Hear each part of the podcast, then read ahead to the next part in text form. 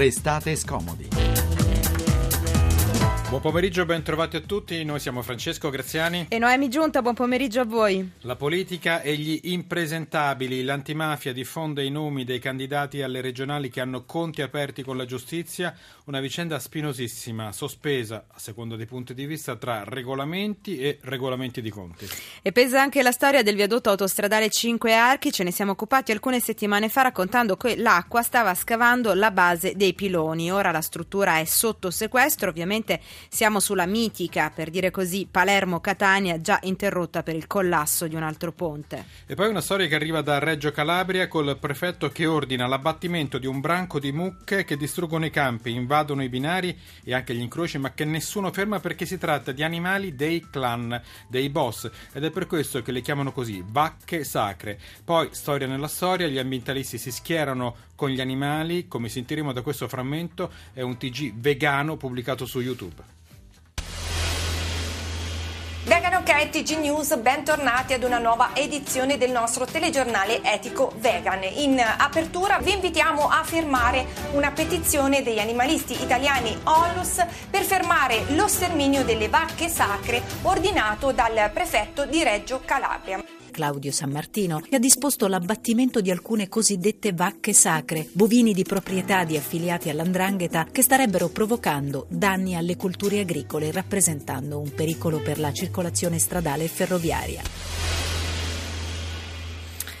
Partiamo subito, Francesco, con il nostro primo argomento. I tempi sono contingentati e il tema è vasto. Saluto subito il vicepresidente della Commissione Antimafia, Claudio Fava. Buon pomeriggio vicepresidente. Si è conclusa da poco questa attesissima conferenza stampa del Presidente invece della Commissione Bindi. C'è una frase in particolare che mi ha colpito, onorevole Fava. Dice la Bindi, se i giornali riportano correttamente, impresentabili non significa ineleggibili, non interferiremo con la campagna elettorale. Ma mi spieghi una cosa, onorevole Fava, è un bizantinismo dire impresentabili non significa ineleggibili o altrimenti qual è lo scopo di additare 17 nomi accettati già da 45 giorni nelle liste dei candidati? a un, insomma, alla chiusura ormai di campagna elettorale? È un principio di responsabilità politica perché un codice di autoregolamentazione che i partiti hanno approvato all'unanimità quando hanno deciso di essere più severi e più virtuosi di quello che prevede la legge e di prevedere quindi che anche coloro che sono stati semplicemente rinviati a giudizio per reati di mafia o per reati particolarmente gravi non sarebbero stati candidati. Questo è l'impegno condiviso da tutti i partiti con la delega alla Commissione antimafia a verificare, ovviamente prima delle elezioni, che questo impegno venisse mantenuto. È quello che la Commissione antimafia ha fatto, per cui la legge non impedisce che vengano candidati, i partiti si erano assunti l'obbligo morale di non candidarli, Ma... cosa che in 17 certo. casi non è avvenuta. È molto chiaro e anche molto logico quello che lei ci sta spiegando, onorevole Fava.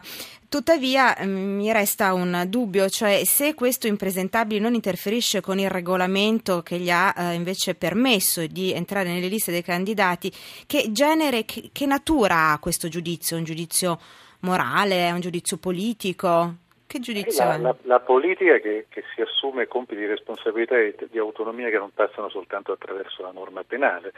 Nel momento in cui si è parlato della necessità di autoriformare la politica, di renderla soprattutto in alcune regioni più trasparente più limpida, la Commissione antimafia ha proposto questo codice che i partiti avrebbero potuto dire non ci interessa. Noi vogliamo continuare a candidare i rinviati a giudizio per associazione mafiosa. Fino a quando non c'è una condanna di primo grado vogliamo che siano candidati. Invece hanno detto bene, ci piace l'idea di essere più virtuosi di quanto preveda non una regola alla legge, la legge Severino, e ci impegniamo a non candidarli.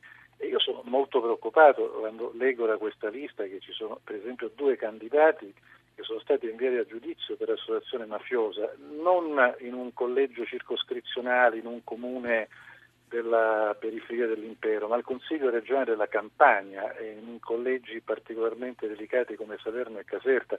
A me non spaventa la risonanza di alcuni nomi, ma il fatto che attraverso le maglie del controllo dei partiti o nella reticenza o nell'inconsapevolezza si possa arrivare a candidare e forse anche ad eleggere qualcuno che intanto è sotto processo per associazione di stampo mafioso.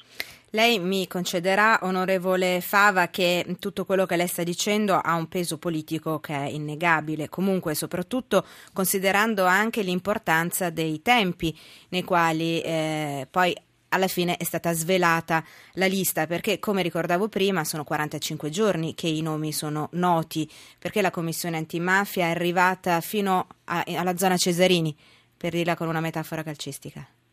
Perché i nomi che sono stati consegnati con le liste, le prefetture hanno trasmesso alla Commissione antimafia, la Commissione antimafia non poteva inter- interrogare l'agibilità politica quei nomi tirando in aria i dati, bisogna interrogare i terminali delle procure distrettuali. Noi non abbiamo in Italia, e questa è la cosa grave, una banca dati che permetta di sapere per ciascun candidato se ci sono dei carichi pendenti.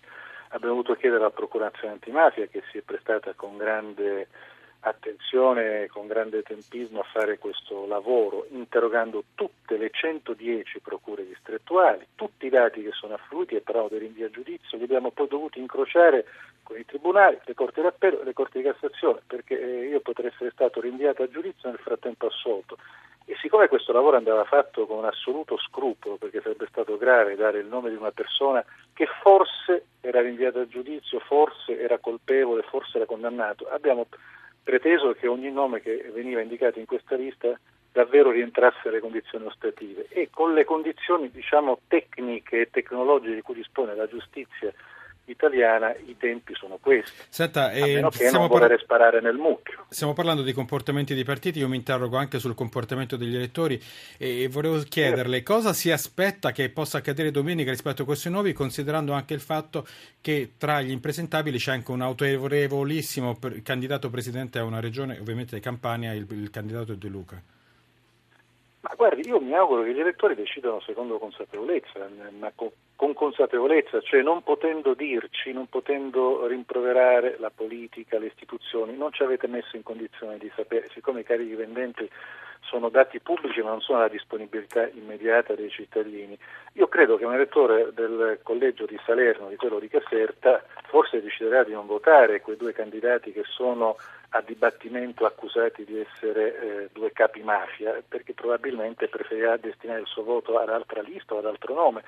E tutto questo per la prima volta in questo paese avviene prima, perché noi fino adesso abbiamo virtuosamente deciso di darci delle belle regole e ipocritamente abbiamo deciso di verificare l'applicazione di queste regole a babbo morto, cioè dopo le elezioni.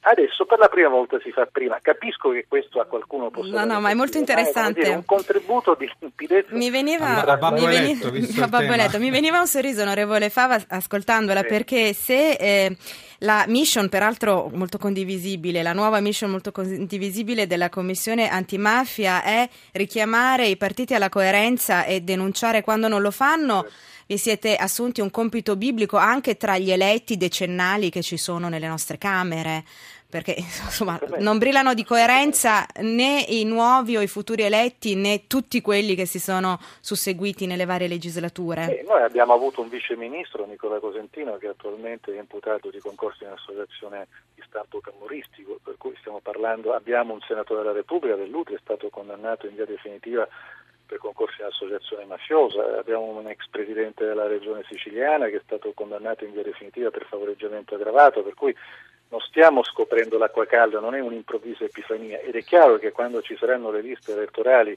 per l'elezione della Camera e del Senato, soltanto la Camera se c'era questa riforma, questa analisi andrà fatta a maggior ragione e con maggior rigore. Chi parla di fatua, di un atteggiamento simile a quello degli imam, esagera? Patetico più che esagerare. Eh, questo è un codice che eh, i partiti si sono voluti dare tentando di apparire particolarmente virtuosi, che noi abbiamo il compito di verificare, in cui non c'è una sola parola di discrezionalità, non c'è una sola valutazione discrezionale ci sono carichi pendenti, noi ci siamo limitati a richiederli, a incrociarli con i dati degli uffici giudiziari e a renderli pubblici. E questo non lo chiamano fatto, forse hanno un filo da correre. Grazie, grazie, eh, grazie all'onorevole Claudio Fava, vicepresidente della Commissione Antimafia, che ha appena pubblicato la lista degli impresentabili. Solo 17, anche solo, questa solo. è una notizia. Ora è GR. A dopo.